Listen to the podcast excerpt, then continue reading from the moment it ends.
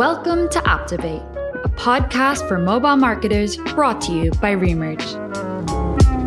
Take a short break from your screen and listen to what's working in mobile marketing and what's not, straight from the people who are doing it now. Are you ready? Let's get started.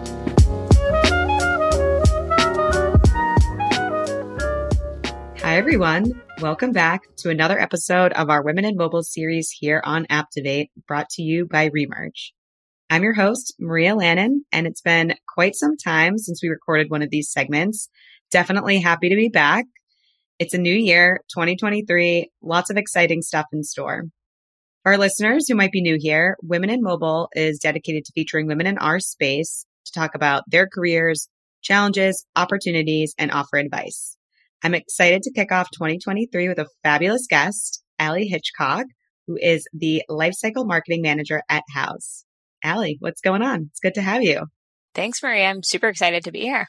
Yeah. Like I said, we haven't recorded one of these in a while. So definitely happy to have you on. To get us started, where are you based? I'm based in Orlando, Florida. I just moved here in June. Oh, nice. How's that been? Do you like it? It's been great. Yeah, getting used to the change of weather or lack thereof, lack thereof. here. but it's been a lot of fun. Yeah, it's great. Where'd you move from? I was in DC before this. Oh, nice. Okay. So you went from having four seasons to exactly one and a half, maybe. yes, exactly. Yeah. So rough summer weather wise last year, but I'm enjoying it now that it's January and I don't have to wear a coat ever. Yeah, that must be nice. So are you going into the office or do you work fully remote? I work fully remote. There is not a Houzz office down here, actually. Oh, nice. What prompted the move to Orlando? My fiance actually just started a residency program at the hospital down here. He's an ER doctor. So I came to be with him. Oh, wow. ER doctor. That has to be very stressful. very stressful, very different schedules, but yeah, enjoying it a lot. That's awesome. Good for you. Yeah, thank you. All right. Can you tell us a little bit about Houzz, what your role is, lifecycle marketing? A lot of our listeners come from the mobile space. Maybe they're not as familiar with lifecycle marketing, but would be good to understand Houzz, your role, go from there. Absolutely. So at Houzz, we have both a consumer side. So for people who are making renovations to their house or hiring designers or just looking for inspiration in these areas. And then we also have the pro side and I work on the pro side. And so that is working with general contractors, interior designers, as I mentioned, different people in these industries and helping them do their jobs better. So we have an app that helps pros to do things like create and share estimates or create mood boards or floor plans. And these are industries where a lot of the time this work is very manual. And so we're helping them be more efficient at their jobs and work better with their own customers as well. So yeah, I work on the lifecycle marketing side of things. There are two people who are technically in my role. The others is a little bit more focused on the demand gen side of things, whereas I'm focused on primarily activation and onboarding our pros. So I'm working primarily with email and then a little bit in push as well and helping them basically better understand the, and use the product. So it entails a lot of thinking about that end user and how would they ideally onboard and get to know the Houzz Pro app better and use it better. Okay. So yeah, I was going to ask you about if you are doing more of the user acquisition for the pro side, like trying to get pros to start using Houzz, but it sounds like you're doing more of the retention piece. Yeah, yeah. So it's a matter of there's a little bit where we're doing things like trying to drive free trials and that kind of thing. That's a little bit less of my area. Mine is more focused on pros who are getting started with using the product. And we have a level of interest there, but really helping them make the most of their experience and hopefully boost that interest and make them more successful with using it.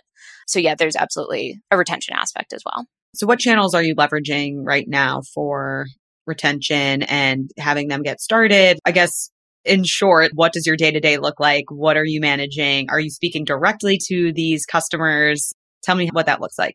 So I'm working primarily with email. I mentioned that's where I spend most of my day is coming up with new email tests that we want to run. So for different subsets of these pros, we have onboarding series, we have activation triggers that we're sending them. We'll do some different kind of ad hoc sends as well. Running a lot of tests in that area from anything from testing different content and subject lines to different design. We have really great copy and design teams here at Houzz, so working really closely with them. And then also just testing the timing of different messages and that sort of thing using holdout groups. So that's where most of my time is occupied. And then I am doing a little bit more with push now. So that's both trying to drive free trials of pros for pros who are on free plans, letting them explore other plans and seeing what they can do with the paid plan. And then also doing some activation testing with push as well. So sending messages to pros saying, you haven't explored an estimate yet. We'll help you create your first one. So with both ways of reaching out to these pros, it's really a matter of making them aware of everything that they can do on Houzz Pro and helping them take those steps to use it successfully. Awesome. Definitely a lot to be managing for sure, especially for newer users of the product. Yeah, there's so much that you can do with it. And I think we want to make sure that they're aware of all the different possibilities. I think there's definitely this aspect of having to step into their shoes and understand where they would be coming from as a new pro who has not experienced the app before. I think it's easy to take things for granted as somebody working internally. We're talking about these different tools all day and you forget that the end user, the customer is not going to be aware of things nearly on the level that we are internally. Yeah. So to take a step back, there's two sides of the business. You have your pro side and then you have users that are actually doing those home renovations. How are they getting connected? And are you a part of that cycle or are you just focused on getting these pros set up and then going from there? One aspect of Houzz Pro is this lead generation aspect. And so with our ultimate plan, we'll help connect the end home renovators, homeowners to people who are working in the business, the pro side. And so those two sides really come together there. And so that's really neat to see. But yeah, I would say primarily I am thinking about also these tools for pros who already have customers and helping them make the most of their work with that customer and, and, using those tools better. Creating estimates, as I said, creating floor plans. Those are all for pros who already have those customers. But I think also with that aspect, then you see that these are pros who are able to retain their own customers better. So it's neat to see those two different sides of generating leads and helping them bring new customers in and then also be successful in working with them themselves there's like an interesting parallel, I think, in that these are things that I'm concerned about in lifecycle marketing. And then that carries over to the pro side too, that they're also concerned about working with their own customers. That's interesting. How did you end up at Houzz? Because I know you started, what, a little less than a year ago? So what brought you there? Had you actually used the product? I always find that really interesting if you actually were a user of the app or whatever it might be. But yeah, I'm just curious, like, how did you end up there? Where were you before? And how did you end up in lifecycle marketing? Yeah. So before I was at Houzz, I'll take two steps back actually one of my first jobs out of college was at a small startup called Consider, and it was 11 people, and we were kind of an email platform and had a fantastic experience there, learned a ton. And unfortunately, we folded at the beginning of the pandemic. That's when I, I moved on to my next job. Wow, that's tough. Yeah, yeah, I know it's not an uncommon thing. Especially for that to happen your at your first job out of school. That had to have been extremely challenging, I'm sure. Yeah, it was tough. I knew that I was in good company and that there were a lot of talented people going through the same thing, but it was tough. But when I was in that first role at Consider, I was working in customer support and education. As you can imagine, at a small startup, you're wearing many hats. And so I was both messaging with end users and hearing about their experiences and dealing with their issues and trying to make improvements based on those. And then also doing things like writing user guides and working on our help center. And I think with that role, I learned a lot about just understanding the user perspective. And as we were just talking about, making sure that you're understanding things from their point of view and not taking for granted the things that we know working internally. So that was a really great growth experience. And even though we folded, I am so glad that I worked there because I just learned a ton. And I think it helped me build this interest in hearing that user experience. And so from there, I moved to a company called Loom. It's a video recording and sharing platform. Great product. I still use it. And I started working in customer education there as well. So again, focusing on that end user and speaking directly to them. And with that, I think when I started at Loom, I was one of the earlier employees and it grew a ton while I was there. And so my role shifted over time as we grew and as the marketing team grew. And eventually we found that there was a need for lifecycle marketing. And I was pretty well positioned for that, given that I had this experience of really thinking carefully about the language that end users are using and speaking that language and reflecting on that. And so I ultimately moved into lifecycle marketing there and did very similar work to do what I'm doing now at Houzz and that I was working on lifecycle emails and running different tests and that kind of thing. And eventually I found that I wanted to grow into a role where we had more people who were doing the same thing and we had more resources. And it's amazing the growth that we had at Loom in my time there. Were you just on your own when you were doing the lifecycle marketing at Loom? I was, yeah. So I had an amazing product marketing team that I was under, had an amazing boss there, and a ton of other great resources, not only on the product marketing team that I sat alongside, but also the sales team and all kinds of other teams at Loom. Great people there. But I did not have a boss above me who was directly working in lifecycle marketing, and I didn't have counterparts doing similar work to me. And that's hard yeah, it was tough. I'm still pretty young in my career. And so, yeah, not being able to just bounce ideas off of people or ask as many direct questions. Cause I think you can certainly ask people that are in under your same org and maybe another department. But like for me, I couldn't imagine not having somebody that isn't in my role directly and really just navigating that on your own. So really impressive. So kudos to you to be able to do that. But I can understand how hard that could be. Yeah, absolutely. I was very lucky to have the team that I did and just learned a ton from them. But I did hit a point where I started to feel like I was hitting a little bit of a ceiling in my own growth. And that, as you said, I didn't just have somebody who I could bounce ideas off of as easily as I found that I have at Houzz. And so that's how I ended up there. We have a really great lifecycle marketing team and I'm impressed also not only with the team structure itself, but also with the reporting that we have in place. And so that's something that I was also really looking for is more of a foundation on the data end of things, having reporting, being able to measure the success of different tests and campaigns a little bit more easily. So yeah, I've had a really great experience with Houzz in those areas, especially. And yeah, as I said, I'm still doing similar work. I'm still doing lifecycle marketing, still spending a lot of time drafting and planning emails, but I am really pleased with the infrastructure that we have in place here at Houzz. Yeah, that's great. I wanted to go back to what you had mentioned also about working remotely and not feeling siloed and all of that. And so I imagine when you were at Loom, being on your own team, that can be very siloed and probably, like we said, challenging. Have you been able to navigate that at Houzz? Obviously, you're probably not by yourself as the only lifecycle marketer, but have you been able to ramp up? Any advice that you can give? Because I know, despite the fact that everything I'm reading is saying that people are going back into the office. It's still a very much hybrid situation for a lot of companies. And I think a lot of companies, especially in our world, are still fully remote. Totally. Yeah. With Houzz, my team counterpart is based in Dallas. My boss is in LA. We're very spread out. We work very closely with a European team. Most of them are in London. I think that just being active even just on Slack. And I think sometimes being in a remote environment, you have to push yourself to ask certain questions and bring up certain topics that you wouldn't in an office necessarily.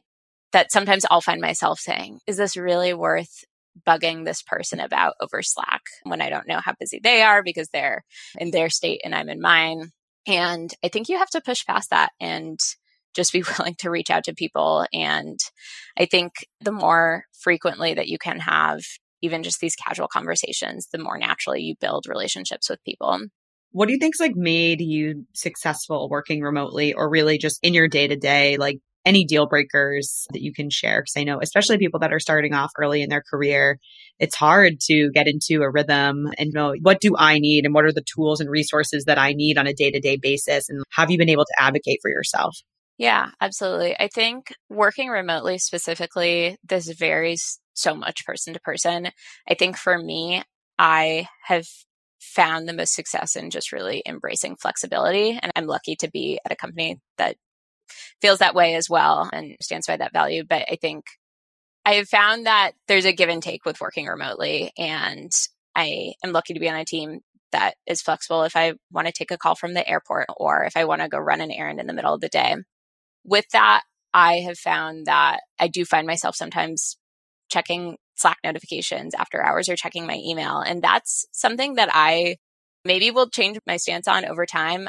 I don't mind it right now. I like feeling connected to the business at different hours, but I think you do definitely have to be careful about setting boundaries. And I think something that's still in progress for me is determining what those boundaries are. But right now, I would say with that give and take, I like the balance of it. I like being able to set my own hours and set my own pace for things. So I think that's been a huge plus for me. And then in terms of just standard deal breakers or must haves, I think it's been increasingly important for me to feel really plugged into the reporting and data aspect of things. So I know that I mentioned this earlier, but feeling like I'm understanding not just basic things like are pros clicking on our emails? Are they opening them? But also taking that a step further and really being able to connect things back to the product.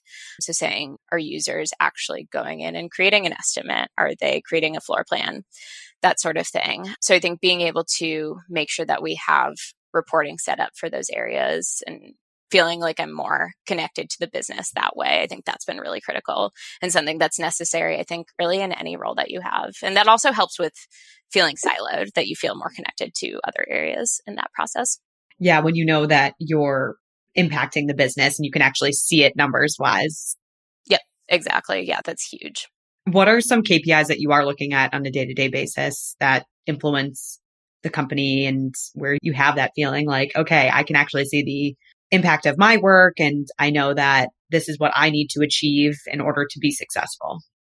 Yeah, absolutely. So this depends a lot, I think, on the individual pro and what their specific interest is. We try to make sure that we're catering to their needs and what interests them. We understand that somebody who's an interior designer is not going to care as much about things that are specific to a general contractor. And so there's a lot of variation there. We'll look at things like creating and sharing estimates, creating floor plans. Really, it comes down to just these specific. So, kind of like overall engagement. Exactly. Yeah. Specific actions in the app. We understand that there are certain things that are going to be most valuable to a user and that will help predict are they going to be successful long term. So, try to cater to those. And so, are you in your role you're tracking engagement within the app and then are you backing that out into a user's lifetime value? What does that look like?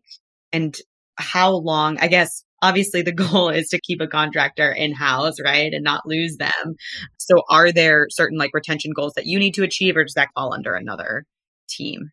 Yeah, these fall on under a number of teams. I think with each individual team, we have our own subset of goals that add up together to larger ones. So I think that's where that partnership aspect of making sure that we're really in tune with what product marketing is working on or what the sales team is working on. That's where that comes into play because we all have very broadly the same end goals of helping these pros be successful in using the app and helping them stick around. So then it's really just a matter of breaking down which team is responsible for what. Is there anything this year that you've done in years past that you want to work on professionally, personally, that you feel like you're going to do different this year? Yeah, good question. On this topic of remote work, I'm excited to get a little bit of a change of scenery during my work and switch things up. I feel like I have gotten a really good pattern down now going on three years into working remotely. I've gotten down a good pattern of understanding my workflow at home and building that routine. And now I feel like I'm confident enough to make some changes. So I have some travel coming up in a couple months that I'm really excited about. It will be my first time working from a European time zone and trying to align with the rest of my team. Is this personal travel or for work? This is personal travel, but it's working travel. So I will be working while I'm there, but I'm super excited for that. I'll be there for about three weeks. And this is where I have to shout out the rest of my team for their own flexibility that they're very much on board with it. And so it's really nice to have that foundation. And then I think beyond that, also just switching things up and even working from a coffee shop every once in a while, that's really not something that I do. I'm very used to being parked at my desk at home, which is great. But I think with remote work, you might as well embrace these opportunities if you can build them in. So super excited for that. Yeah, that's awesome. Where are you going in Europe? I have a few countries on my list. I'm doing London, I'm doing Florence, I'm doing Zurich, Switzerland, I have a few day trips that I think I'll also build in a couple other cities in Italy. I want to do Milan and Rome. So I haven't mapped everything out yet. I've booked my main tickets. I was just in Milan this summer. Beautiful. I would love to hear recommendations. Yeah, I can. Online. yeah. that should be really nice. I'm super excited for that. That's awesome. Are you doing this solo or? I'm going with my sister. Oh, okay. Amazing. Yeah, we're doing a sister's trip. Yeah, so that should be really nice. That's awesome. Good for you. This Yeah, is thank the beauty of remote work. Are you going to be working European time or US hours? I have to determine that. I need to figure out my schedule there. It's tough when you have West Coast US with Europe. You don't get so much overlap there. But yeah, again, my team has just been super flexible about it. So I'll have to talk that out more with them. But I feel confident that we'll get a plan down. Yeah, I know. Our company's headquartered in Berlin. So I always feel for the people on the West Coast. They're starting their day and it's so hard to get in touch with people there because they're ending theirs. Yeah, it's tough. Another question What are you most excited about or hopeful regarding mobile marketing this year or just like in the future in general? I think there are more opportunities than ever to help connect users with their own data and their own successes and using an app, whether that's on my side, like a general contractor who's successfully shared an estimate, or everybody loves their Spotify wrapped music lovers who are celebrating being the top X percent of listeners of a certain artist, or Duolingo will send me reminders telling me about my practice streaks. And I think this is an area that has just grown exponentially over the years of helping users better understand their own usage and their own successes. And I think those are great opportunities to help them celebrate. Yeah, gets you excited about using the app too. Yeah, exactly. I think it's encouraging and it's also just fun. And I think any opportunity to spark joy and help users be genuinely happy about what they're doing with your app, like that's a win win. Absolutely. So I am excited to explore more opportunities to do that with Houzz Pro. Yeah, that's really cool. And I love like taking ideas from other apps like Spotify with the Spotify Wrapped or like showing how many hours you listened this past year, which honestly it was eye opening for me. I'm like, I know it can be surprising. yeah, like am I a top user here? highly, highly engaged. Or yeah, like you mentioned Duolingo, like having your streak or something that's going to play into everyone's competitive nature or trying to, especially at the beginning of the year, everyone's trying to do something, pick up something new. So anything that can like placate to that is really cool. And getting behind the whole psychology behind it as well, which I'm sure you do a lot in your role. Yeah, yeah, it's super interesting. Is just a win-win in that I think it's great for us on the marketing side to have a better understanding of these numbers and if the user is excited about them too, then what's not to like? Any ideas about how you guys are going to tackle that this year?